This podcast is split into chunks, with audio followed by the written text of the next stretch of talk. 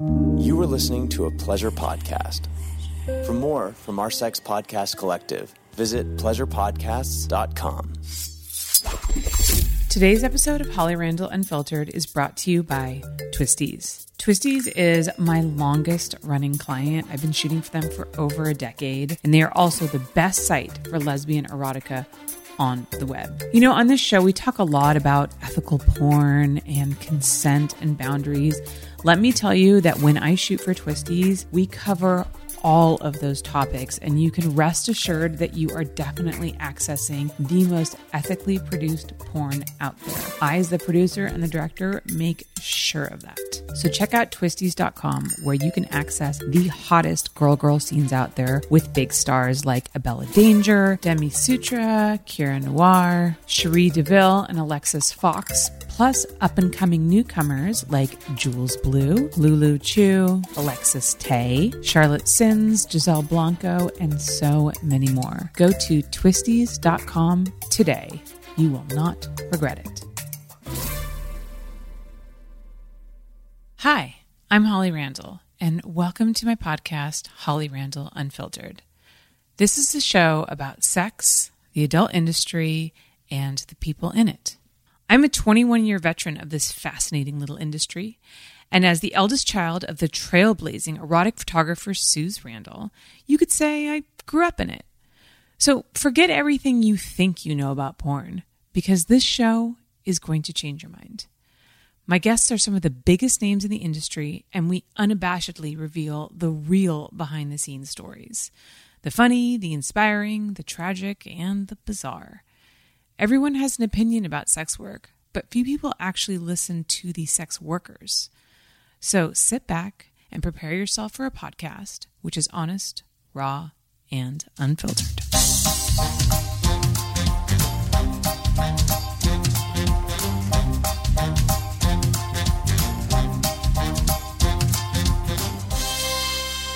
Hello, everybody. Welcome back to Holly Randall Unfiltered. Today, I am so excited to have Tina Horn, podcaster and writer, here on the show.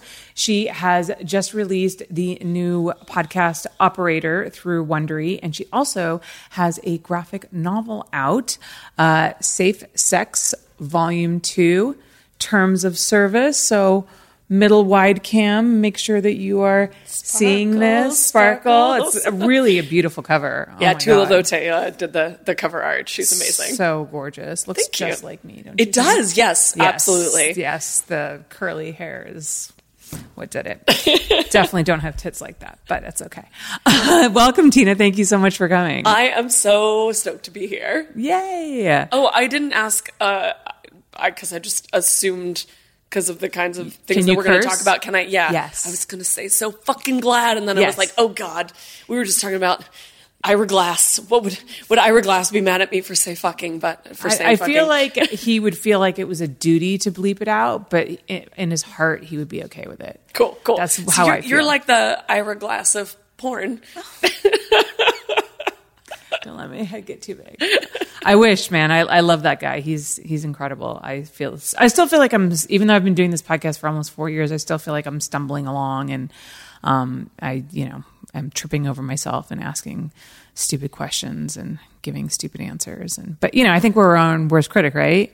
That's true, our own worst enemies, but also it's your fucking show. So, That's like, true. whatever you want to do, that's, the true. show. That's it. I do feel like saying that sometimes to like people who leave shitty comments. I'm like, it's my fucking show. If you don't like it, don't listen to it. Oh my god. Uh, yeah, I, I, I don't, I don't read comments. that's that's just like an, an area. I don't spelunk into that, and you know because, like, exactly like anybody can make a show now. You Mm-hmm, know, so like if you don't like it, make your own show. Yeah, The end. Yeah, exactly. So tell us a little bit about how you got into um, writing and podcasting about the sex industry. Oh man, I mean, I guess the way to answer that is that I got my start in my career in sexuality in the sex industry. Oh, scandalous. I know that you are so shocked by Oh this. my God. All of your listeners are like, oh, can this person even be a respectable authority? I already feel like like your bad um, influence is like rubbing off on me. I know. might I'm turn kind of seeing it. It's like a cloud gathering above you. Uh, yeah, no. Um, I uh, I started working as a professional dominatrix. I feel like that's not a term I have to unpack here. That's nice. Um, uh, in 2005, Mm-hmm. uh, and then I worked in uh, porno. Ever heard of it? Uh, What's that? and uh, well, um, you know, you wear tank tops and you talk into mics, and it's based. That's that's it. That's, Oh, yeah? that's all porn Okay, is really okay, the all adult right. adult entertainment. Uh, yeah, so I got into that, and then I sort of transitioned into like being a journalist and nonfiction writer and science fiction writer um, and podcaster and educator but all of the themes of my work have like never really changed from like being in the dungeon or being on porn sets. And by porn sets i mean like my like various bedrooms in oakland. But um uh yeah so i i guess like i always knew that I was going to pursue a career in writing and media making. And sexuality is I, I guess like everybody has one thing that all of their work ends up being about. And for mm-hmm. me it's sex and like maybe m- more both more broadly and more specifically like sex and power you know? Mm. So a lot of BDSM stuff. I teach a lot of like workshops for grown-ups about like you know how to be like well like what BDSM is and how to communicate better about it and how to like I don't know um, like understand it better so you can enjoy it. Mm-hmm. So you can enjoy the things that you want to enjoy. Um, and then in my journalism, I talk a lot about the sex industry and like sexual labor rights and um, just kind of like trying to demystify the industry. Because do you find this? I feel like people think of porn and like sex work in general as something that like I, I say this in the operator podcast, which we're going to talk about, as something that like springs to life spontaneously like a weed, you know, that it just like occurs in nature somehow, but like, and people forget about the work of sex work and people don't think about like a porn shoot as being like any other video shoot. Um, and I feel like being able to both talk about the like labor elements of the sex industry and talking about the sexuality aspects of it too which i you know i love talking about like i said power. I love talking about desire. I love talking about like all the wacky things that we like to do. I like i like the glamour. I like the entertainment part of it too. So um i try to like find that balance in my work. Um yeah and so i do a lot of different things exploring all of that. Yeah, I mean, I think that people, you know, and you're right. There is like a cloak of mystery that that covers the porn industry, and so many people have these misconceptions about it. And you know, one of the most common things that I see, like challenges to the idea that sex work is work, is like, oh, it's not work. You just like come in and spread your legs and lay on your back, like you're a lazy whore. And it's, And if you've ever if you've ever spread your legs on your back, then you will know bottoming is work. you know, Yeah. you know, and yeah, any anybody who, I, I, and obviously, like it's not it like it isn't just like sometimes it is just that, mm-hmm. but also like that's like work means exchanging something like like two different things of value, right? Mm-hmm. So like if a service or a product or content is of value to someone and then they're like willing to exchange like money or you know, uh any anything of value like for that, that's the marketplace baby. Like Yeah, you know? supply and demand. Yeah, exactly. so um yeah, I mean that that stigma of like oh well like you're a lazy whore is like i don't know i hear that and i'm like honey what's going on with you like what's your insecurity like sounds like you wish that you could do that Yeah. for work sounds like you're you're jealous. Why are you so obsessed with us? Well, I think also too in this new like age of entrepreneurship where the internet has given people so much autonomy over their careers and so much control, right? That if you want to be successful, um, you know, because the studios are still around and they're still doing well, but it's kind of not like it was. It's not Yeah. as easy to get a contract now and just have a studio take care of you Totally. and pay for everything, and all you have to do is show up and like do your scenes. talent, yeah. You know, and now these days with like OnlyFans and stuff like that, like anyone who has a successful OnlyFans account will tell you like they have to work a lot. I mean, because it's about engagement. Your fans want to speak to you, and they want um, that interaction. They want custom videos. Um, there's there's a lot to it that I think that people don't think about, and, then obviously the behind the scenes of productions as somebody you know my days are 12 hours 10 hours if i'm lucky but they're long. Yeah, and it, and it does. It involves those mundane elements of production, and a lot of it looks like being hunched over a computer, or like hopefully like ergonomically properly sitting in front of a computer. But sitting on a yoga ball with your back straight absolutely. but yeah, also even that thing that you're describing, that like cult of personality um, engagement, like that is also labor. Like that's not just the fun part. That it looks the reason that it looks to people like you know the the performance of social media the the performance of like personhood or being casual or just hanging out like the reason that it looks like that is because it's a, a performance that requires like preparation and talent and like finesse and mm-hmm. experience. Like that's why some people are better at it than others. Yeah. and it's the same with sex. Like if you ever watch amateur porn you know that like if, if you look at amateur porn, actual amateur porn, like people just like setting up an exhibitionist, like setting up a camera in their bedroom and then having the same poorly lit sex that they always have, which, you know, more power to exhibitionists. Fantastic. But like, and then you look at like porn with good production values, which like I at this point, like, cannot watch I cannot get off to poorly lit porn. like, I'm like a very like fancy high production value um, sort of person. But anyway, enough about my tastes.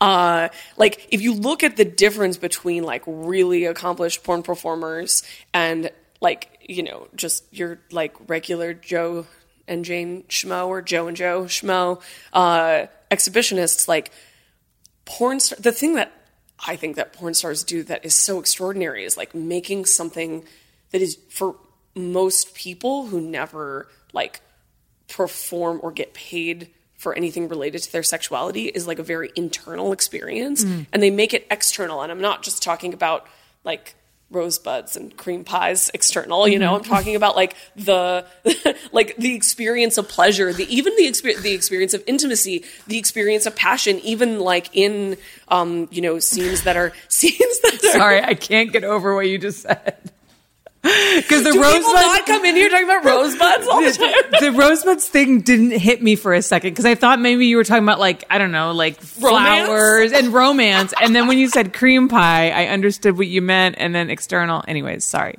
no i'm just coming in here that was just a very clever. you. It was very clever. Um, well, you know, it's it's refreshing. Sometimes I have to like censor myself with these kinds of things, so I'm Yeah. like No, here ready to be vulgar. yes, love it. Um, but you know what I mean? Like the the like when you're just like having sex or you know like having a BDSM scene like with one other person you might be thinking about like what they're seeing or what they're feeling or what they're experiencing. Hopefully, you're thinking about that a little bit. Um, but you're you're not thinking about like we were just talking about uh, like enunciating or projecting, right? Like if you're in a theater, you can't just like have a conversation with somebody on the stage. You have to like project to you know the cheap seats Yeah. and um and i feel like yeah the performance of sex is really about um like Yeah, I mean, making just- it so that that's like that that's sort of like comprehensible to the to the voyeur Right. because it's really about like providing entertainment to the voyeur which is why working with new people is difficult because they don't understand the concept of we call what we call opening up, which means that basically, like you know, because normally when you're in missionary, um, you know, if it's between a man and a woman, the girl, the woman's legs are kind of wrapped around the guy, and but you need to see penetration in porn, so the guy has to kind of have sex. You got to cheat out. Yeah, yeah. open his hip and you know always have to be aware of the camera and look towards it and make sure that you know they can see everything they need to see and that's something that only an experienced performer generally understands Totally. so there's definitely um, like an art to it for sure Absolutely. And that's why, like, you know, I mean, my my comic is in part about sex robots, and like that's one thing that I find really fascinating about the con- the concept of sex robots. Like, if you ever watch like fucking machine porn, I remember the aha moment that I had where it was like. Oh, it's you. You're you're seeing the penetration, like you were talking about. Like you're seeing like a dildo, like going in and out of a hole. Um, in a body in a person's body but um but then like you're taking the like pesky person at, like attached to The torso to- that like, always blocks yeah it. like Yeah. out of it and it's like you know with all due respect to the people who are often attached to those dicks it's like you kind of just want them to be transparent Yeah. you know you kind of want to be able to like have x-ray vision through them to like see the pussy like Yeah. and uh you know fucking machines offer that and Yeah. I, and I feel like um, you know potentially sex robots could like offer that as well because they could like be human shaped or they could be like any shape that you want for like any purpose that you want. they could have like a transparent middle like Yeah. a little like window Yeah. Oh yeah. Like when yeah you could like go. It could be like a peep show where you Yeah. go up to the window and like look through. You go, you like go up to the ass of the like android. And then like open a little ass door, and like you know you have to pay. You could put in a coin maybe, and then you like look through, and then you're like right up, and you kind of have the the POV like it's like the dick is coming out of your nose, and you're like fucking it anyway. wow god there's just like so many possibilities It's Like they're limitless, yeah. It's funny when you were talking about the whole positioning thing. My the first thing that came to mind was, oh my god, this is why triple anals are so hard to shoot. Like it is so hard to shoot three guys with their dick in a butthole because of the torsos. That's right. And like the leg placement pesky torsos. so so I've never shot a triple anal, but every time I see like a picture or video of one, I'm like, wow, that was that It's- like that took you. Yeah, I mean that that was tough. Yeah, Like you guys worked on that one. absolutely. Yeah. Yeah, I mean that's what I love about one of my favorite genres of porn is the gangbang and like Mm. and I've been on set like uh, in various capacities um, Mm-hmm. of gangbang porn and like when you have the chance to like really watch it happening it's it's like a ballet It is. I've said that so many times. It has to be. It literally has to be choreographed. Yeah. you know. And there's really sophisticated, artful ways of doing it, and then there's sometimes it's also more like a sport. You know, like a little bit more sort of like brutish, but Who can uh, get in there like first? right. Yeah. yeah. The gamification of the of Yeah. the gangbang. Yeah. Um, but uh, but yeah, no, it's um, it and it also is like quite beautiful. It like requires so much communication like mm-hmm. verbal communication of like what do you need? Do you need water? Is this position comfortable? Okay i want to go for the double anal now. Okay now we're going for the triple anal. But also like communication of bodies right? Mm-hmm. That and it is like a dance like a and you know usually the person getting penetrated is doing it backwards and in high heels Yeah. literally. so Yeah. yeah I mean, I, I've I've talked about this so many times in my podcast. I've shot a few gangbangs, and because you know on camera we're always zoomed in to just see the girls and like the torsos of the men and the penises. Yeah. But if you're pull back and you watch the guys, they look at each other and they give each other signals like, "Okay, you ready? Okay, you go in." And then like there's like this this it's it's pretty incredible, and this is why. And actually, it's funny. Um, I had a long talk with Lisa Ann about this because I shot one of her gangbangs. But it's actually more important the guys that you hire for the gangbang than the girls. Totally. Because it's actually more important that the guys like each other rather than if like they like the girls or the girls like them because they have to work with each other. And if there's like weird blood between two guys, and like someone's not getting hard. Absolutely. I mean, you know, there, there's this term homosocial of mm-hmm. like people of the same sex or gender like having a relationship that is not necessarily like erotically charged per se, but it's mm. like very intimate. Mm. And I do feel like not so secretly like that is my favorite part of like a like five guys and one girl gangbang. I mean, I love watching girls get fucked. I mm-hmm. will watch girls get fucked every day of my life. I hope, um, uh, you know, in in person or on video or whatever, or participating. But um, there is something. I also, I mean, I I'm bisexual and I love men, and I like. I do sort of love like men like working together to like, you know, get a job done. And like, it's, it is, people look at a gangbang and they don't think about it as being about pleasure. They think about, they, I think a lot of people see the aggression and like, I enjoy the aggression. It's contextualized like within, you know, like a BDSM scene or like we're performing aggression like because that's what makes this scene exciting. Um, but I also just see it as like uh, all these people working together to like make each other feel good. Yeah. It's a party. Well, and again, if you're ever like behind the scenes of a gangbang, um, you know, provided obviously you're it's you know with good people, Yeah. um, you'll see like the aggression happen while the camera's rolling, and then when we call cut, the guys like pull back, and then they're like talking about baseball, Oh and God, they're like asking the girl if she wants water, like you okay? Was that position good? Like 100%. It's just a complete flip of the switch. Like people just think it's. It, it, I mean, it really is a performance, and I think people forget that. Totally. Yeah. Yeah. Okay, well, I feel like this is a perfect time to take a commercial break. We've spent 20 minutes talking about gangbangs and triple anal, How but I mean, this is we great. Slid into it. we did. We just like penetrated that subject matter. Um, so hang tight, guys. When we come back, we're actually going to talk about what we are here to talk about, which is Tina's new podcast, Operator, available on Wondery, and then also uh, the new graphic novel as well. So hang tight. We'll be right back. Holly Randall Unfiltered is brought to you by Care of Vitamins. You know, now that fall is upon us and we're heading into the winter months, I don't know, this desire has come over me to like really lock down my health this winter, eat better, focus on exercise and fitness. And of course, the easiest part of this new routine that I'm on is taking my vitamins, courtesy of my friends at Care of. You know, we're so obsessed with fitness and health in the society. And we forget that like the easiest way to address those needs is is really taking your vitamins. And care of makes it so incredibly easy for you. It takes the guesswork out of your vitamins right? You don't have to go to the store and like try to figure out what your body needs. No you just go to takecareof.com take their easy online 5 minute quiz and it will give you your own custom curated pack of vitamins. You can follow Care of's expert recommendations or adjust your pack at any time.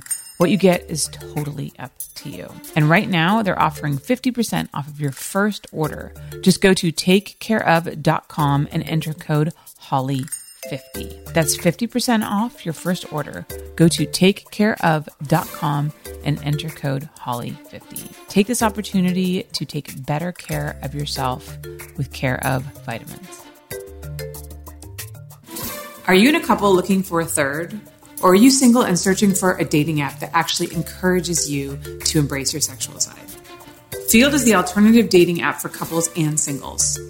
As the largest dating community of progressive humans across the globe, Feeld connects the curious and the open minded. Feeld has built a community for awesome, ethical, like minded people who can explore their sexuality with others free of judgment or shame. Whether you're into cuddles and long walks on the beach or shibari and BDSM, Feeld welcomes it all. You can share freely about how traditional or how kinky you may be. The app is inclusive to all, no matter your gender or orientation. When you join, you can choose from over 20 sexual and gender identity options. And here's some great news you can download the app for free by going to feeld.co. Just click on the link in our episode description to get the Feeld app for free today. All right, guys, we are back. So, Tina, tell us about your podcast operator. It is about the something that doesn't really exist so much anymore, but is is still out there. Yeah. Um, the phone sex explosion back, like what was it? The It, eighties, it was the 90s. eight nineties. Yeah, yeah. Um, so okay. So first of all, Operator is a project that I'm incredibly proud of, and it has been in. I've been involved. Actually, I should say it's been in development for a long time, but I've been involved for three years, including COVID delays. Um, but it's now like all out and it's on the Wondery app. You know, it's um, released by uh, Wondery Podcast, but it's also like available wherever you pod. Um, and I'm incredibly proud of it. But even hearing you say like my new podcast, like so much of the work that I do, I am sort of like a DIY punk and I just like invent a project that I want and like build it from the ground up. And Operator is like the biggest, most mainstream thing that I was ever like asked to come in and participate in. Um, and so it was in development um, by uh, these three executive producers who are amazing to work with, and they uh, got the very bright idea that they, you know, they had this story that they wanted to tell about 90s phone sex and this particular company called American Telnet that was a literally billion dollar phone sex company in the 90s and the sort of rise and fall of that company. And they had the bright idea that the show should be hosted and co-written and also like reported by like all, you know the sort of research and actually like talking to the people involved by somebody who both has a background in the sex industry and also has experience as a writer and reporter covering the sex industry. Mm-hmm. So luckily I have enough friends and colleagues that like pointed them uh, in their search uh, towards me and I have to say, they were right. I was totally the right person for the job. and um, there are so many things about Operator and uh, the story that were fascinating to me. I mean, dirty talk is one of my specialties in my work. It always has been. It's sort of one of those like things like sometimes when you work as a dominatrix there are some people who just like pick up rope and like instantly know how to like safely tie somebody up and like suspend them like from their toes like from the ceiling. And i like can barely know the difference between a square knot and a granny knot. I'm i'm not like that. But when it comes to like dirty talk and role play and that sort of more like um imagination theatrical stuff uh, you know people would be like how did you do that? And i'm like oh i don't i i don't know i guess i have to think about how i did it and then i started to like break it down so that i could like teach it to like my fellow sex workers and then like teach classes on it and, and write about write about how to do it. So like the and i was i'm happy to say i was born in 1982 so like i was like coming of age in the 90s mm-hmm. and like I I think I have like a really vivid memory of like being a hormonal adolescent at a time when interactivity through technology was novel and it's mind blowing to think about the world that we're in now compared to And where we're not that ma- yeah and where we're going and like Yeah. not that many decades ago like I cannot overstate either to you know folks who are you know geriatric millennials like me or Gen X uh, like generation straddlers or like you know f- folks older or folks like much younger who don't remember a time before smartphones and and the internet and social media like how interacting with a person and being able to like pay for the service of interacting with someone was so novel to people that it almost probably felt like supernatural like in the way that sometimes we talk about like if somebody from the 1700s like you know like showed up in like 2022 they would think that electricity was magic right like and i think that that interactivity like really seemed magic to people who were calling pay-per-call lines. So pay-per-call lines were a new technology, 800 and 900 numbers um, in the 90s.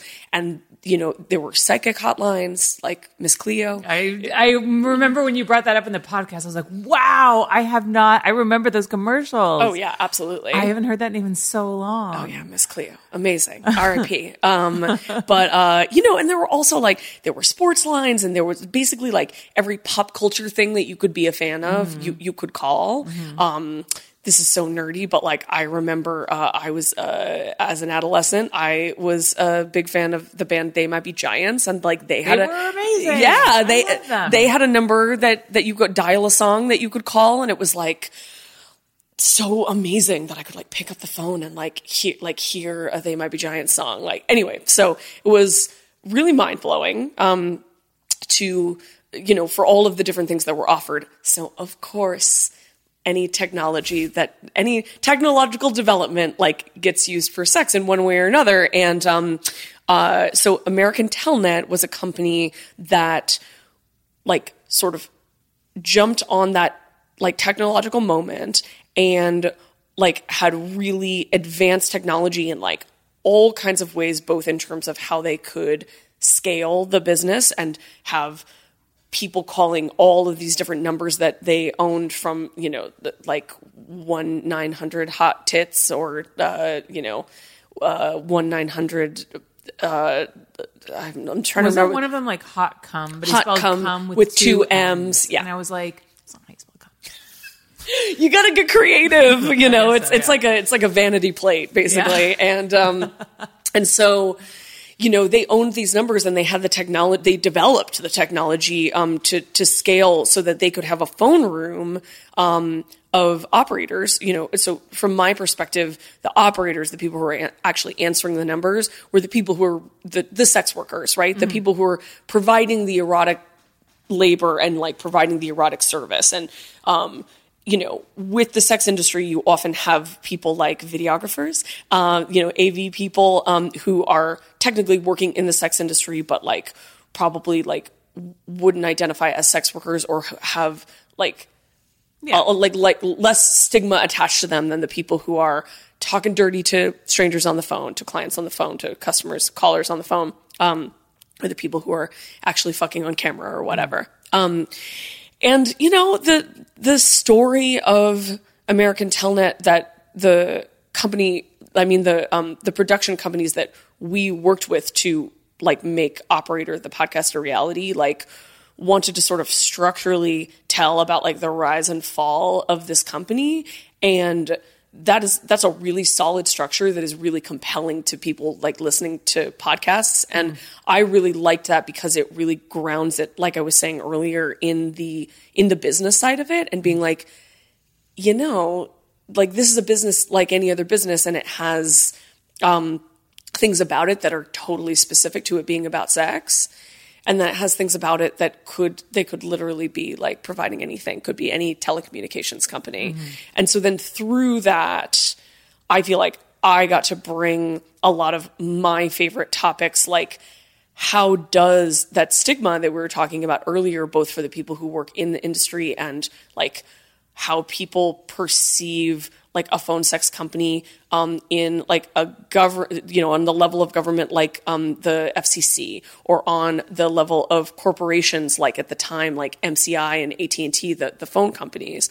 Um, what's happening in a political realm with people like Jesse Helms being like, "Oh no, like you know, porn is coming through the phones," and and you know, anti-porn regulations and like all of that stuff, and like how did that how did that affect the business and then how did that affect what was available to the callers you know to the to the consumers of this like not only sexual entertainment but also like potentially like intimate conversations and like every sex worker knows that like a certain amount of emotional labor is always going to be a part of what they provide even in the moments of the like filthiest raunchiest fantasy talk that mm-hmm. they could be engaging in. So I don't know. Um, I got to talk to all of these people who felt very passionately about this company that they worked for, uh, you know, 20, 30 years ago. And um, there's a lot of really fascinating characters. And um, I'm actually very proud that we got to do an episode where I, uh, in collaboration um, with some of the other folks in the project, got to like write a sort of like fictional but based on a reporting like radio play episode that is like a day in the life of an American Telnet phone sex operator in the 90s and like the the different kinds of clients that they might have had and what their interactions with their coworkers would have been like and how they might have felt about their job. And like I said dirty talk is my specialty. So it was kind of fun to um write some like like a dirty talk script and then like hire actors to do it and then like put it out there on this really mainstream podcast that then hit like number one on the like Apple podcast charts. And I was like, yeah, I'm like spreading my dirty talk like all over the world. So, um, yeah, so I'm feeling, I'm feeling really good about it. The response to the show has been amazing. That's fantastic. And there is a real talent to being able to do dirty talk. I mean, it's some of these girls that I shoot, like a great example, like Cherie DeVillia Love. I mean, the things that come out of their mouth, I'm like, where did you come up with that? And and I'll ask them afterwards, and they're like, I don't know. Yeah. It just comes out of my mouth. Yeah. It's just like it's incredible because it, it- I mean, it's like the ultimate ad lib. Oh, yeah. You know? Oh, yeah.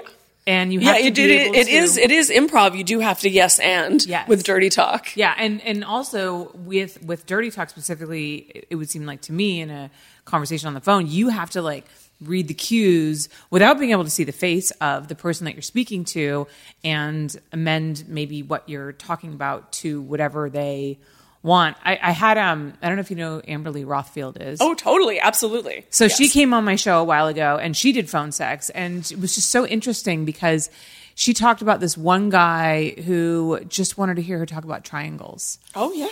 you know? And so she would have to just describe different things that were triangles. and that was like his Isosceles, baby. Yeah, I was just like and I was trying to like understand what, you know what I mean? 45 degrees. he was just and then there was another story about how she was talking to some guy who was like hiding from his wife um, while he was talking to her so he like got in the trunk of the car but then accidentally locked himself in there so Classic. then like she had to like help him get out trunk of the car and then that intense traumatic experience created a being locked in the trunk of a car fetish. um, that's I don't know. That's what would happen to me probably. You're like, honey, you gotta you gotta throw me in the back of the throw me in the back of the car and drive me around. like in that movie Out of Sight. Have you seen that movie? The Steven Soderbergh so. movie. George Clooney and Jennifer Lopez get caught in the trunk of a car together. It's very steamy. Mm. Highly recommend. I'll have to check it out Cool. so what do you think is the most surprising thing that you learned about the phone sex industry doing this podcast You know, I've said this before, but it really is that I don't know, it was like surprising, but in some ways, I guess not surprising that like the more things change, the more they stay the same. Mm-hmm. Like the way that the I guess the most surprising thing that I learned is that the operators at this company, you know, they worked in a phone room, so they had like a physical. Remember when you would go to work in a physical place, um, and so they would go to a room that you just to look at it, you would think it would be like a telecommunications office. Um, and they had they had shifts, and they got health care, which is like and like employment status and like tax forms and everything. So like, you know, uh, in that, like in some ways we can critique that level of respectability. Like you don't need to have that sort of conventional level of respectability in order to have your job be seen as like legitimate and like dignified. At the same time, like these kinds of basic labor rights are things that uh, that unions fight for. That um, you know that like freelancers, especially in today's gig economy, like have to fight for. The idea that like something like that could be centralized, and also like all of the uh, sort of like regulations and pushback that I was talking about from the phone companies uh, on a corporate level, from uh, you know the FCC and government uh, regulations, um, you know from like anti-porn like political pundits and like sort of cultural forces like that. The company was like absorbing all of that and of course the operators i'm sure had to deal with their own like interpersonal stigma in in their lives like figuring out whether they're going to be like out to the people in their lives about the fact that they got paid to talk dirty for a living um, and all that kind of thing uh, and in some ways they also were like looked down upon by other people in the company which is something we definitely explore in the show. But like on the level of sort of like the world coming for them they did actually have the the, the protection of, it was the responsibility of the company itself to deal with that because it was also in their best interest to do so. They didn't do it to protect their labor force. They did it to protect their own asses. Right. and so today even though like content creation platforms online have made it possible for sex workers to seize the means of production and uh, and like control their own content and to a certain degree like control their own brand and say like this is what I want to shoot this is what I don't want to shoot this is who I want to work with this is who I don't and like set up their own operations at the same time those like financial pressures and those political pressures and like the sort of the like social stigma against sex work like is the same as it ever was Yeah. and now like you know the the platforms are not protecting the content creators when it comes to that kind of thing like mm-hmm. each individual sex worker like has to like deal with the fact that you know, last year in 2021, there was the whole OnlyFans like debacle about like, we're not doing adult content anymore. Oh, wait, we are. And like the pressure from Visa and MasterCard and all of that.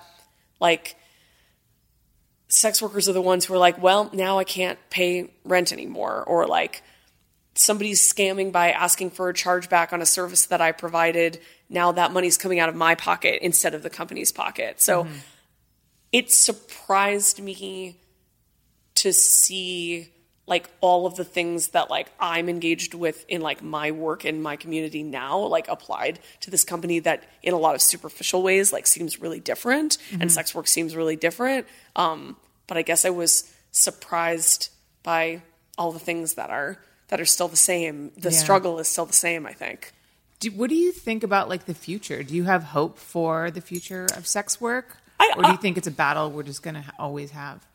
I'm a bit of a Pollyanna. Like I, I, I always have have hope.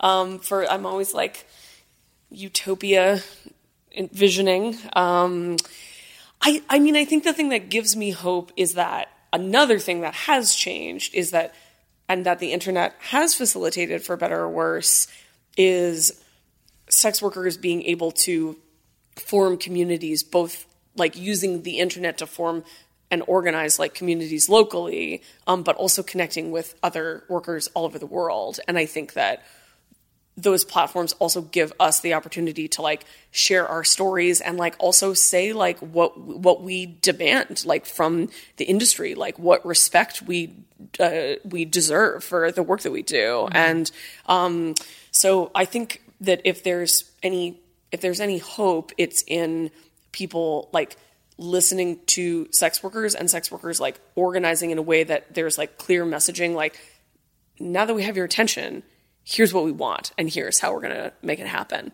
Um, and I mean, I think that I think that people are always going to want adult entertainment, and I think that that's beautiful, and I think that we should be continuing to provide that, and we should get the respect that we deserve for providing something as like fundamental to people's like joy and exploration and like I don't know, like storytelling is a fundamental part of being human and like sex is part of being human. So why can't we like tell stories about sex even if they're very crude stories that we're telling with our bodies? Like Yeah. um let's like let's keep doing it. And like that's why destigmatizing as well as like the idea of like decriminalizing um, the industry is so important to me. Like Yeah. people should stop fucking judging.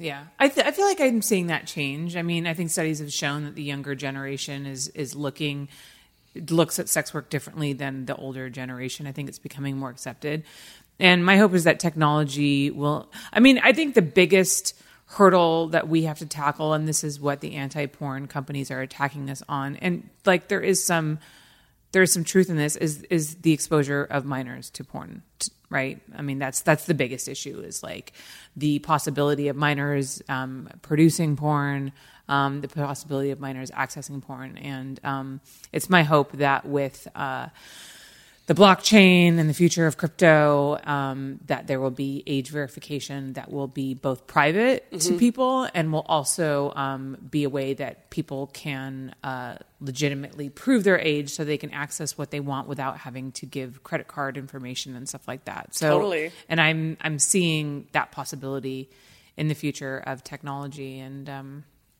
hopefully that's will be something that will i mean i think that we'll always be fighting it in some way but i so, too. I do think that um we have our advantages that technology has provided us from the community building aspect that you mentioned with you know online social media groups to Totally. blockchain technology. So Yeah. And I also think that, like, on the issue of minors, like, we need better comprehensive sexual education. Yeah, I you know, yeah, there's that too, which- Because you know that people people blame people say think of the children, and we talk about this on Operator, and um and then that is just this like blanket thing where it's like, well, you can't argue with like not want you can't say like I don't want to protect children you know so course. so it's kind of like putting you it, it, like in a sort of like it's it, it it puts people who actually like have something like legit to say legit to say about sexual freedom like in a position of like okay first we have to get through talking about like all of this stuff but it's like what about all the adults like Yeah. um, and like what are the what are the rights and, and freedoms uh, that we're fighting for for adults and i i do think that like you know porn literacy is like a bit of a hot button topic and like i think that it's incredibly important that we like teach young people at an age appropriate level like like what porn is and what it's meant for, you mm-hmm. know? And like the fact that people are like, kids are learning about sex from porn. It's like, well, like there's a drive of curiosity. So like if you try to tamp down that curiosity, like that's just history has shown that's not gonna get us anywhere, and then not anywhere that I'd like to be. Um, and so like if there's curiosity, like give kids like if you want to decide what's appropriate, then like give kids what you think is an appropriate level of like sexual education that actually satisfies their curiosity. Yeah. Um, and then they won't be watching like decontextualized like rough sex porn and like thinking that like everyone likes to be slapped without being asked. Like plenty of people like to be slapped. Like you got to learn about like how to communicate about it and like that part is getting left out. I'm not the first person to say that we don't teach kids to drive by showing them Fast and the Furious movies, but Yeah. like there's social value, I think, to Fast and the Furious movies. They're fucking fun, right? We like watching extreme car driving and driving out of helicopters onto um, surfboards or like whatever else they do in those movies. I've movies. never seen you one know, of those movies, but I, I get what you're saying. there's cars. They drive very fast. I know that part. they drive cars into buttholes. You know, um, it requires a lot of choreography. a lot of lube. Opening up the camera. Yeah, no, you're yeah, porn literacy is definitely something we've talked about. I had an interview, if you guys haven't checked it out, with Justine Ang Fonte, and that's specifically what she does is she teaches porn literacy to um, minors in an age appropriate way without actually showing them porn, lest you suddenly freak out that, uh, about that. But I mean, and even then, so even if we provide some sex education to kids and they still access porn, right, which is probably going to happen because kids just know how to navigate the internet and It's not the worst thing that could happen. Right, I but mean, then this might be controversial, but I, you know, think Yeah. there are worse things to happen to to young people. But anyway, but at least there would be some context to it. Mm-hmm. You know, but the fact that like we don't talk about it and we just say it's shameful and it's disgusting and it's dirty and like the, I mean, it's just that's not helping the situation. I don't think so. all. I mean, I agree with you. Yeah, yeah. Okay, let's talk about your graphic novel. Yes. Um, this is so beautiful, uh, and I don't know if I can. Show, I don't think I can show YouTube. It's not safe for work. No, this book. gonna- the fact that the yeah, let's just get in on Holly's face looking at. the Actually. I'm like turning to all the safer work parts, um, which is kind of funny. There's, oh, that must be cold. Um, so yeah, so tell us tell us about this, and this is a volume two. Yes. So Safe Sex is my science fiction comic book series. Um, I have been. I created it and I've been writing it since 2017. Uh, it's published by Image Comics, which is a, a pretty big uh, uh comic book publisher, big deal in the comics industry. And um, uh, the first volume is called Protection, and that's out uh, wherever uh, comics and uh, and like comic books and books are sold. Um, I recommend people check out their local comic book store, their local bookstore. And then this is the new book, Volume Two, Terms of Service, and it just came out uh, in late 2021. also available wherever fine books and comics are sold. And, you know, you can definitely skip to this one. It's meant to be sort of read as its own standalone graphic novel. Um, but if you're interested in the whole series, um, this is the second one, and hopefully there'll be more. Yeah, it's beautiful. Thank I mean, you. you know what's really funny is just looking at it now. I just realized that she's pulling her own arm skin, human arm skin. She's off. a ro- So she's a robot. She's a robot. I just picked up on that. Yeah. It's subtle, right? Yeah, but it's beautiful. Yeah, weird, like gross and subtle. I love You it. were distracted by the tits, huh? I was. I was definitely so cool. Thanks. Um, so you also have your own podcast, Why Are People Into That, that explores kinks, which to me is so interesting. So I've actually always wanted to do like a series where I interview people who have specific kinks that like we don't understand and ask them like why and where that came from. So um, do you explore any of that on that show? Yeah, I mean, we, uh, when I say we, I mean me and my guests, because it's a total like one woman band, uh, that podcast. It's totally indie. I've been doing it since 2013.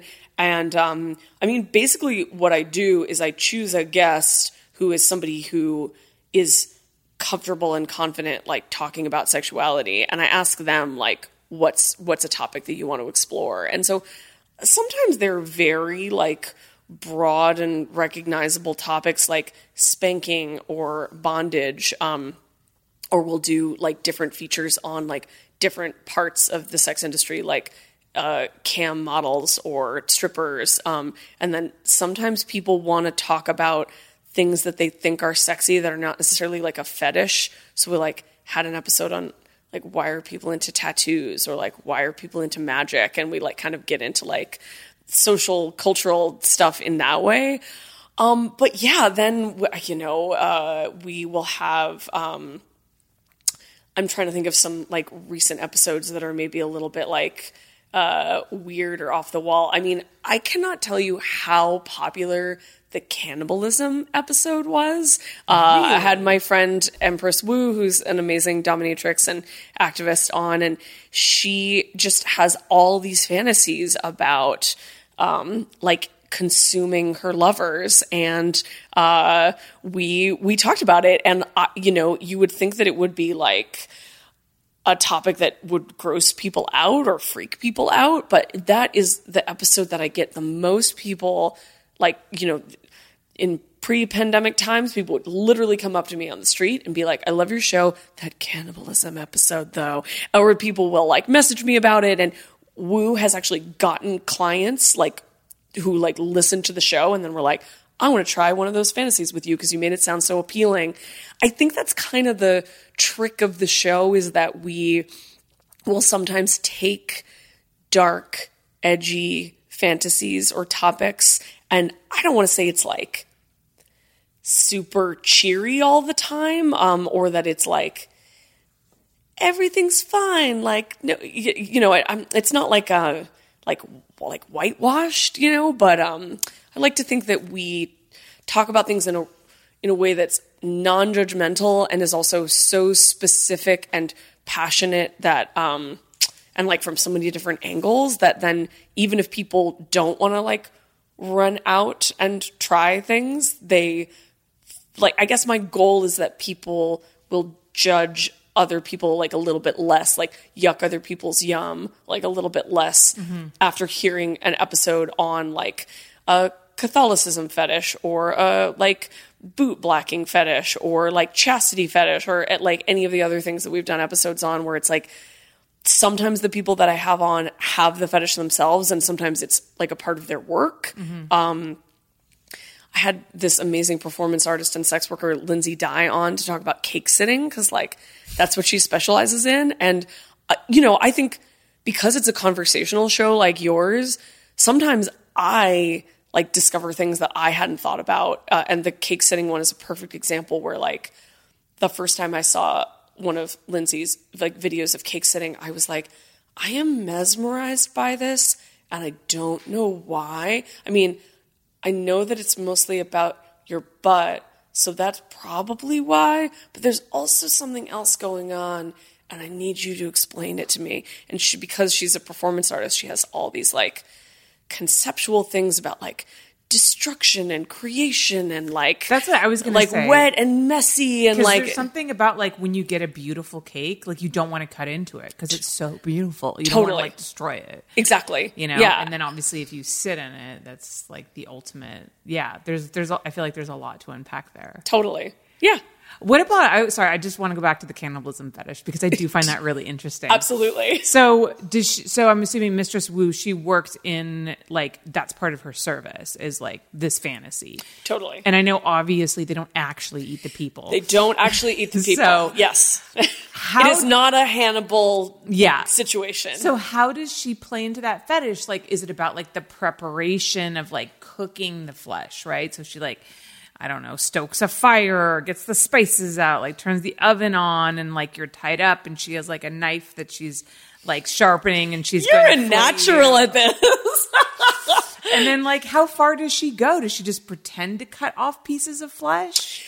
Well, I think that you know I, I I don't know for sure what like how far she has gone, Yeah, but like I just like how do you how do you like finish that fantasy? I mean there are some people who are who have fetishes around like understanding how to safely like do some levels of, of bloodletting um okay. uh and uh, like i've also had an episode um uh about like why are people into blood that like talked about all the different ways that you can potentially play with blood like sometimes people like knife play sometimes with like needle play there's like a little bit of blood like um and uh so like you know it's it's not safe to consume like large quantities of human blood i am not a doctor but i have it under advisement that um, probably not a good idea to have like a pint like Yeah. uh, with some vodka like a bloody mary Yeah. um, a little celery a little bacon um, but you know i think a lot of the time it's about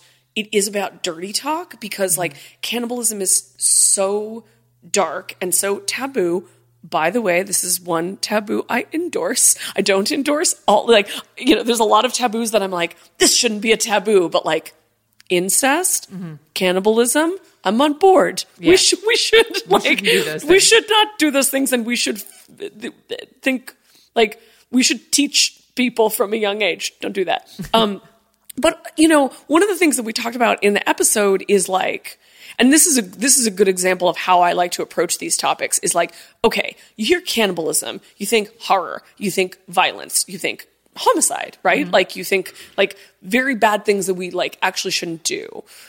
But then when you really think about what it means to eat someone, like when you make out with someone, you are probably going to end up swallowing some of their saliva. Mm-hmm. When you go down on someone, like whether you swallow or not, like you're getting like some of their sexual fluids in your mouth. Mm-hmm. If you lick someone, especially if you are into like sweaty armpits, you're like consuming their, you know, so like mm-hmm. like from a fluids perspective, like we actually like consume one another all the time. Mm-hmm. And even if we're not consuming a part of someone, like even people who are into worship, whether it's feet or legs or genitals or tits or whatever, like, or even necking, right? Like, what could be more wholesome than necking? Like, you are kind of like licking and chewing on someone. Like, anytime you're putting your mouth on another person's body, there is an element of like, I want to smell you. I want to taste you. And I also think there is something that is like quite innocuous and wholesome about like old ladies being like, "Oh, I just like like you're so cute. I just want to eat you." Like people say that all the time, right? Yeah. To and be fair, like I do like I have a, a one year, one and a half year old. Actually, she's not even one and a half yet, and I'm just like Exactly. because they're so cute and chunky. exactly right um there's um but you're not like that's I'm not, not gonna to eat my child. not no. to put too fine a point on it but you're not going to eat your child No. and there's also like nothing like erotic about that No, no, no. again Not at n- i know that's like doesn't need to be said but um but you know but then when you do take those sort of like fundamental things into adulthood like i know how it feels to be so obsessed with someone that i'm like i just want to like consume you i like you know That's the, the ultimate way to like bring them into you, right? Exactly. To like and and make sure they never go away. Yeah. they're just yeah, yeah, and like me- like melding and like becoming a part of you and um you know i mean i uh, definitely have had like sub- like relationships with submissives who like want to drink my piss in like a golden shower setting because they like they like worship me so much that like even my waste is like divine and they just want to like like take me like into their body it's like a it's a privilege for them to have me inside of their bodies or it can also be humiliation like this is the closest that you are like ever going to get to my body is mm-hmm. like drinking my piss but like mm-hmm. again it's like you are technically like consuming a part of my body when you do that What about scat play? Because I had this guy. everybody always wants to ask about scat I had this guy that used to write to me like yearly, and he would always up the price every time. And he wanted to eat my poop. Um, he called it scat caviar and toilet treats, which was. and every time he'd like offer me a little bit more money, and I was like, dude, there's no way it's gonna happen. Um, do people actually generally eat it, or is it about they do? they Do how do they not get sick? So I'm not a doctor. Um, I have. I will. I will put it to you this way here today on your podcast, which will be broadcast and live on the internet forever. I have witnessed with my own eyes uh, people erotically consuming human excrement. trying so hard not to gag. yeah it's um it's it's gross um i agree um i will say that i as as i have like spoken about at length like my work is very devoted to like um you know unpacking taboos and like separating uh taboos from like uh unnecessary shame that's about Yeah. like social control and like blah blah blah. Um but uh like that's another go ahead and add that to the list. That is another um taboo uh that i i like two thumbs up from me. Like, let's continue to have a shit eating taboo. don't do that. Um, and, uh, uh, and, and so I, I don't know the answer to your question. Like, uh, everything about like what the risks are of, um, uh, consuming uh, human excrement uh, for a human to consume uh, excrement. Um, I've definitely seen people like do it and live to tell the tale, um, or or like like live to come back for more uh, Do they like for years. enjoy it? Like, do they or do, do they gag? Like, is there? Um, how do they, I've like, react. I've it- seen I've seen it all. I've seen uh like I said, I worked in a dungeon. Um so uh and by the way, like just like working as a dominatrix doesn't mean that you have to like watch people eat shit all day. Um, uh, the dungeon that I worked at was a place where you were, um, you know, really allowed to be like, this is something that I will like, this is something I'll participate in, this is something I'll watch, this is something I'll do as a dominant, this is something I'll do as a submissive. Like, so, you know, um, I, I felt, so curious about it, kind of in the same way that like you're asking the questions about it. And I was like, well, I'm in a position to actually like witness it firsthand. So like, I, I don't know. I, I think I also have like a high tolerance for like grossness when I'm, when I'm like curious about something, I can like handle a lot. Um, so uh, yeah, sometimes it was about, and I think that this, by the way, like applies to a lot of like dark fantasies, um, and like more like intense, like edge play BDSM activities. Like sometimes what is appealing to people about it is, is like that extreme like sense of like repulsion or objection or like horror. Like they want, because you know, like fear is physiologically a very like similar uh, reaction in the human body to arousal. Um, you know, that like fight or flight, uh, like nervous response. Um, so sometimes it's like a way of accessing excitement. Um, and, you know, I will compare it to a roller coaster or bungee jumping or even like watching a horror movie, right? Like we clearly humans enjoy getting like freaked out in a negative way, not just in a like puppy dogs and rainbows way. Um, so sometimes people like wanted to do it because it was so humiliating or they wanted to be objectified as a toilet or they just like wanted this like extreme feeling. Um, and sometimes it was the thing that I was talking about with golden showers, where it was like, I worship you so much that like even your shit is like caviar to me. Um, and that's like the trip that they're on. Um, I think some, yeah, I mean, that's, I could, I could go on, but like, uh, I, I kind of think that those are just some examples of like what the deal is with what we used to call the brown shower, um, which is extra, by the way. Um, um, and, uh, yeah, I, I mean,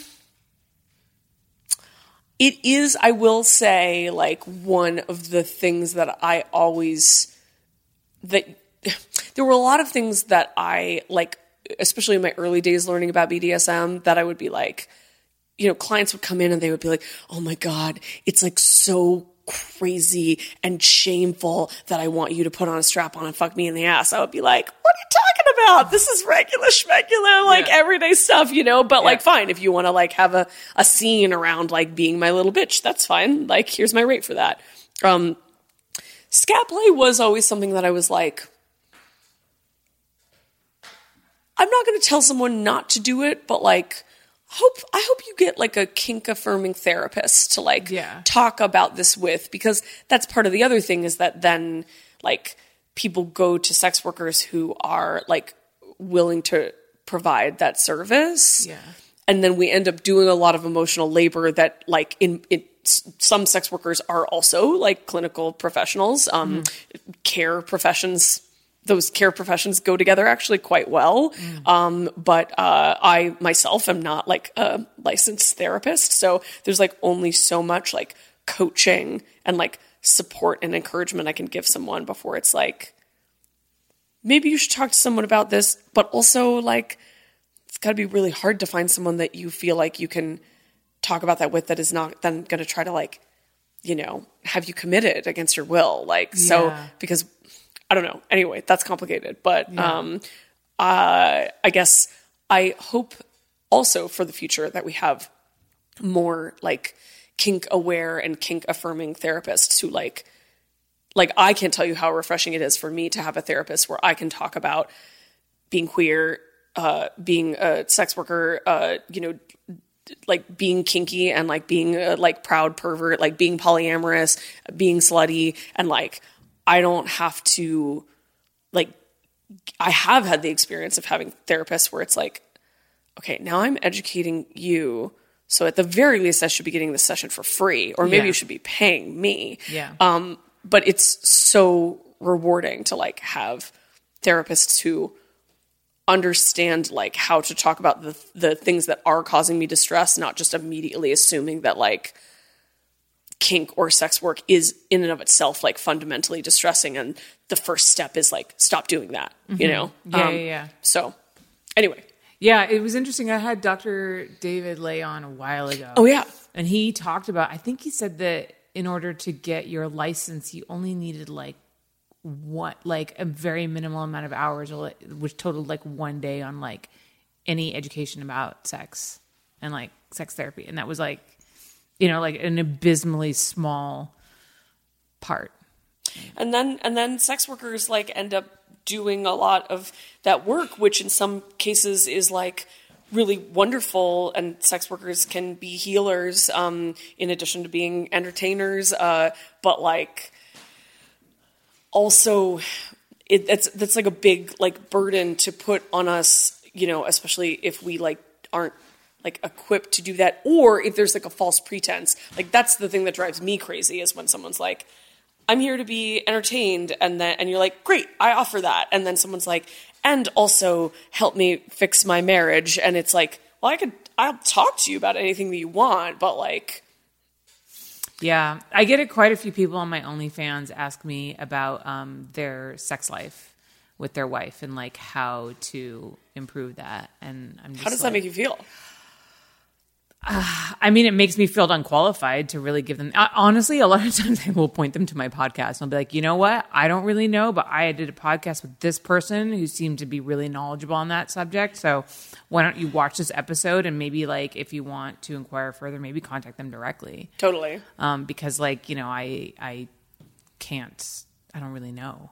Well, you're like curating people that then can be like a portal for people's research, Yes. right? Where they can be like, okay, I'm familiar with this person because I like saw them on Holly's podcast and that like made me feel really like comfortable with them and I like heard them talk. So now I'm going to go to their website because Yeah. I feel like a lot of um, like like social scientists and like medical professionals and definitely like social workers and mental health care professionals also are aware that like if you've only heard about them they can't like take on the world's like sex problems Yeah. so they will usually be a part of a network or like point you to other resources Yeah. uh, and they're like happy to do that because they know like how little like networking and resources there are out there. Yeah. So um, Manhattan Alternative is a really awesome resource. Like it is like folks who I think who are based in New York State, um, Mm-hmm.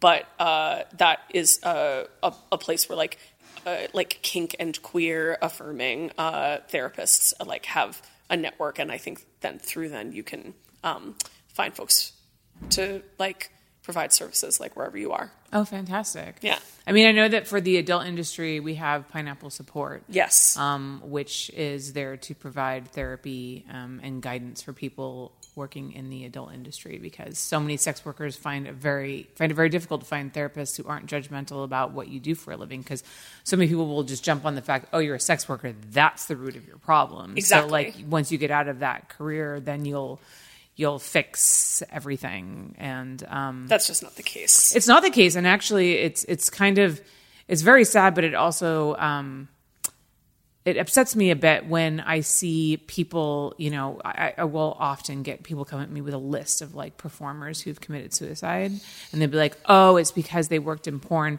but a lot of times that suicide happened years after they left the industry um, and you know maybe the stigma of being in porn did contribute to their you know demise i don't know but i think also too like there are so many other underlying issues that they must have been experiencing Totally, and also like correlation is not causation. Yeah. You know, like to get into not to get too maybe deep into like heavy topics, but like we also talk about this with regards to the statistics around like how many people in sex work have like there's a stereotype that oh you must be doing this because you like experienced some kind of abuse mm-hmm. and like there are sex workers who have experienced abuse or come from a background of abuse or have trauma like related to sexuality or like interpersonal violence. Um, but that's because of what a large portion of the population in general or like women in general or tra- trans people in general have experienced that. And but also you only focus on the sex workers experience. But i was i was going to agree with you and say that that's so true.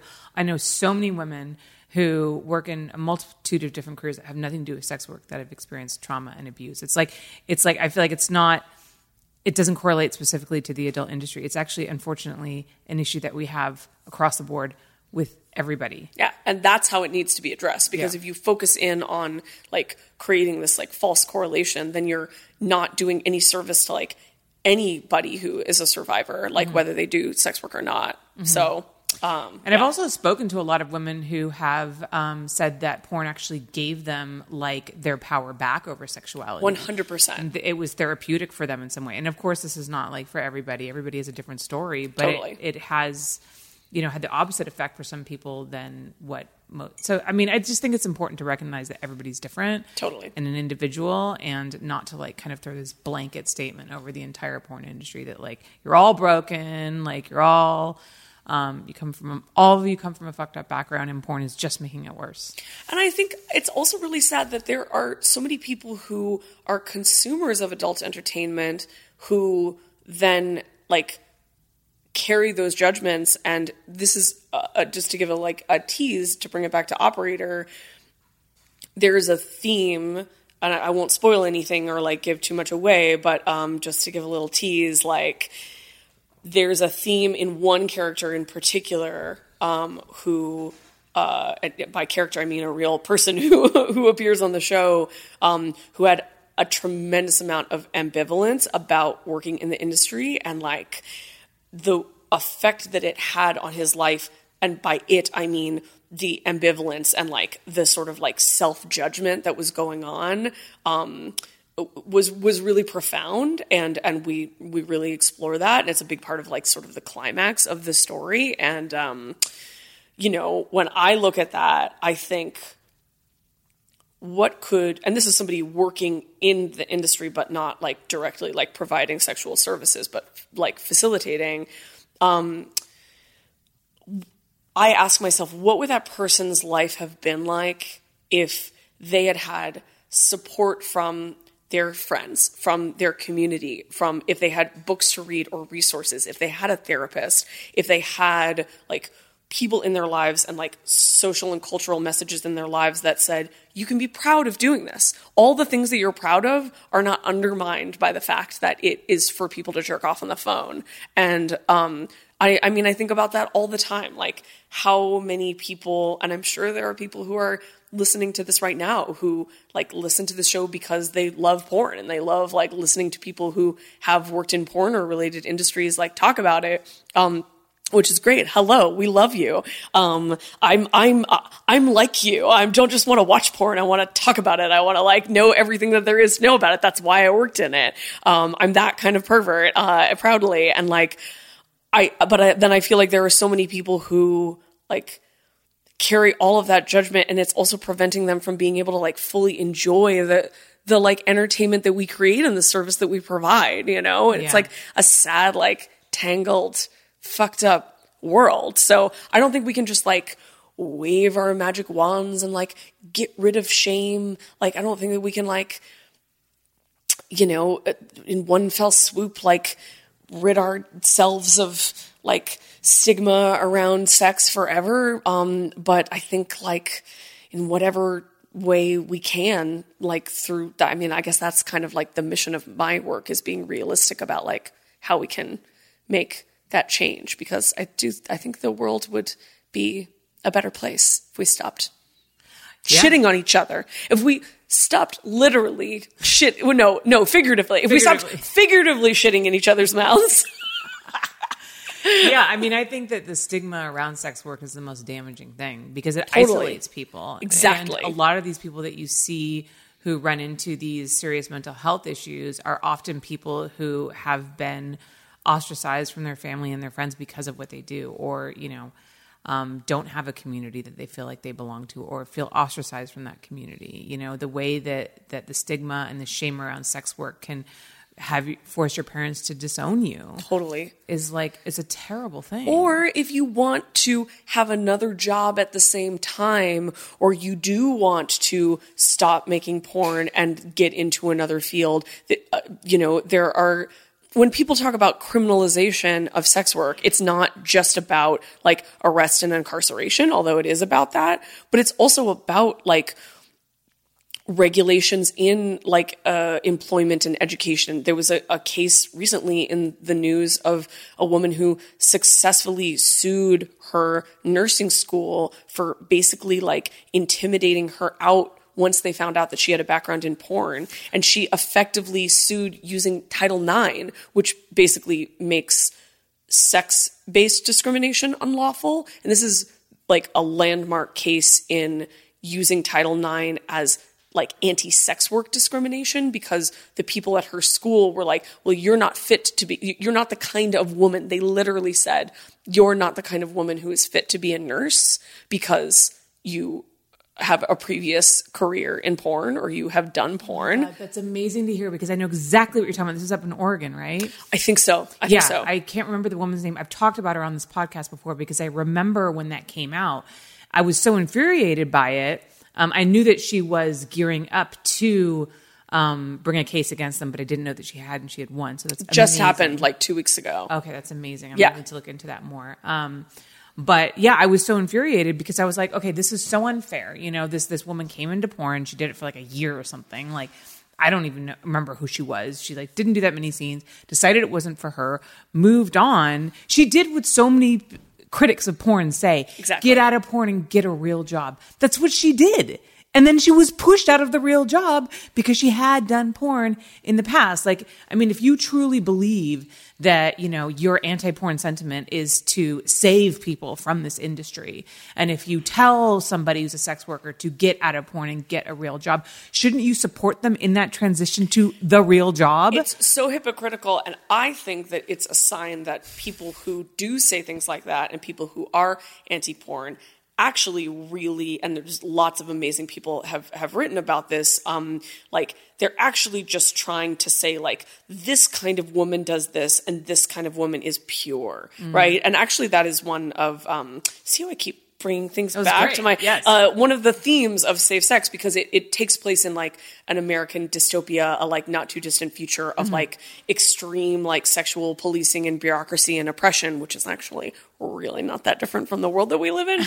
Um, uh, but there's also sex robots, um, and uh, and like like that's part part of the the theme of the of the book that I made is like the government's obsession with purity. I basically just like took all the stuff we're talking about and to make science fiction just like made it like super literal and absurdist and extreme and that's really I think like the legacy of like dystopian science fiction and satire is like especially if you like come from a marginalized community like you know like being queer like being a sex worker it's like i'm in a position to see like i'm like already in a dystopia you know and i also feel like it's important for me to recognize like as a white person there are ways that like i don't even see a dystopia that's already happening for mm-hmm. people of color in the world right? Mm-hmm. And like particularly in america. So mm-hmm. like try to like bring those those themes in too. But um this like obsession with purity i think is and like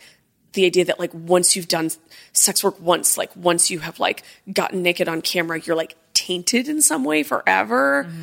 And that like hypocrisy of like you have to stop doing that. You need to be rescued. We're not going to provide you with any services or path or like rights so that you can like do something else. We're just going to say like eh, like don't do that because like it's like the virginity myth and the idea that you've been like you're like a chewed up piece of gum or what the fuck ever like um and it's like well this chewed up piece of gum would like to be a nurse now you know Yeah. um so we we, we need to work on that too Yeah.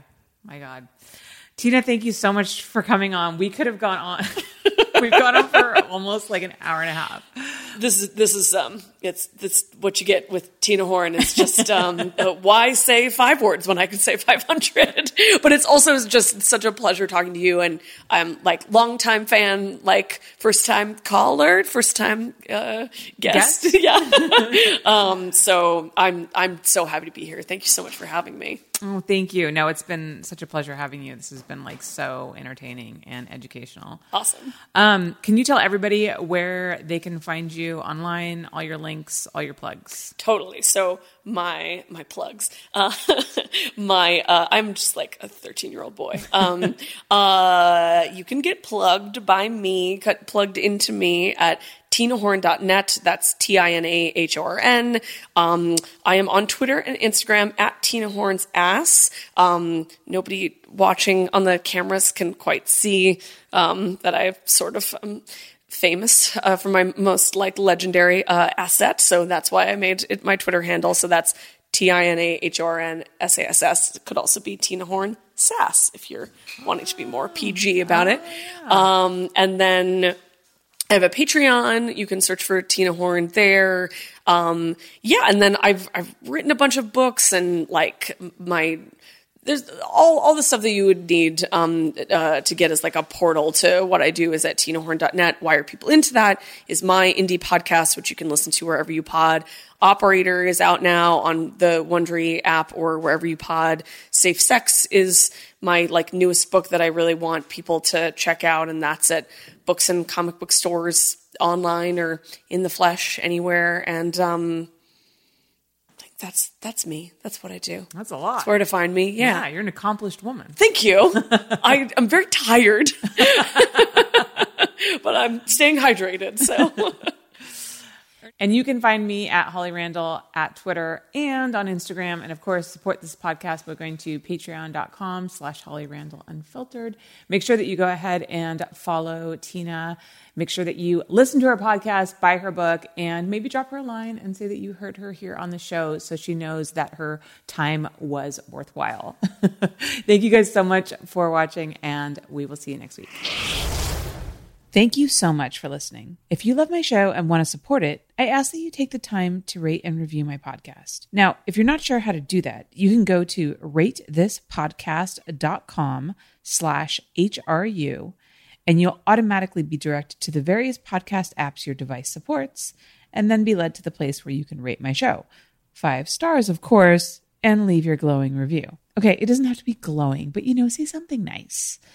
You can also financially support this show through my Patreon by visiting patreon.com slash Holly Randall Unfiltered, where you get so many perks for your support. Things such as early releases and live recordings of my interviews, merchandise such as stickers, mugs, and hoodies, autographed copies of my photography books, free access to my private Snapchat and not safe for work website, hollyrandall.com, and my bonus podcast, My LA Porn Life. Also, join my Facebook group at facebook.com slash groups slash Holly Randall Unfiltered, and you can watch the video versions of these interviews at youtube.com slash Holly Randall Unfiltered. Oh, and of course, sign up for my newsletter at hollyrandallunfiltered.com and get all the info on upcoming guests and special projects. Again, thank you so much from the bottom of my heart for supporting my podcast in whatever way that you can.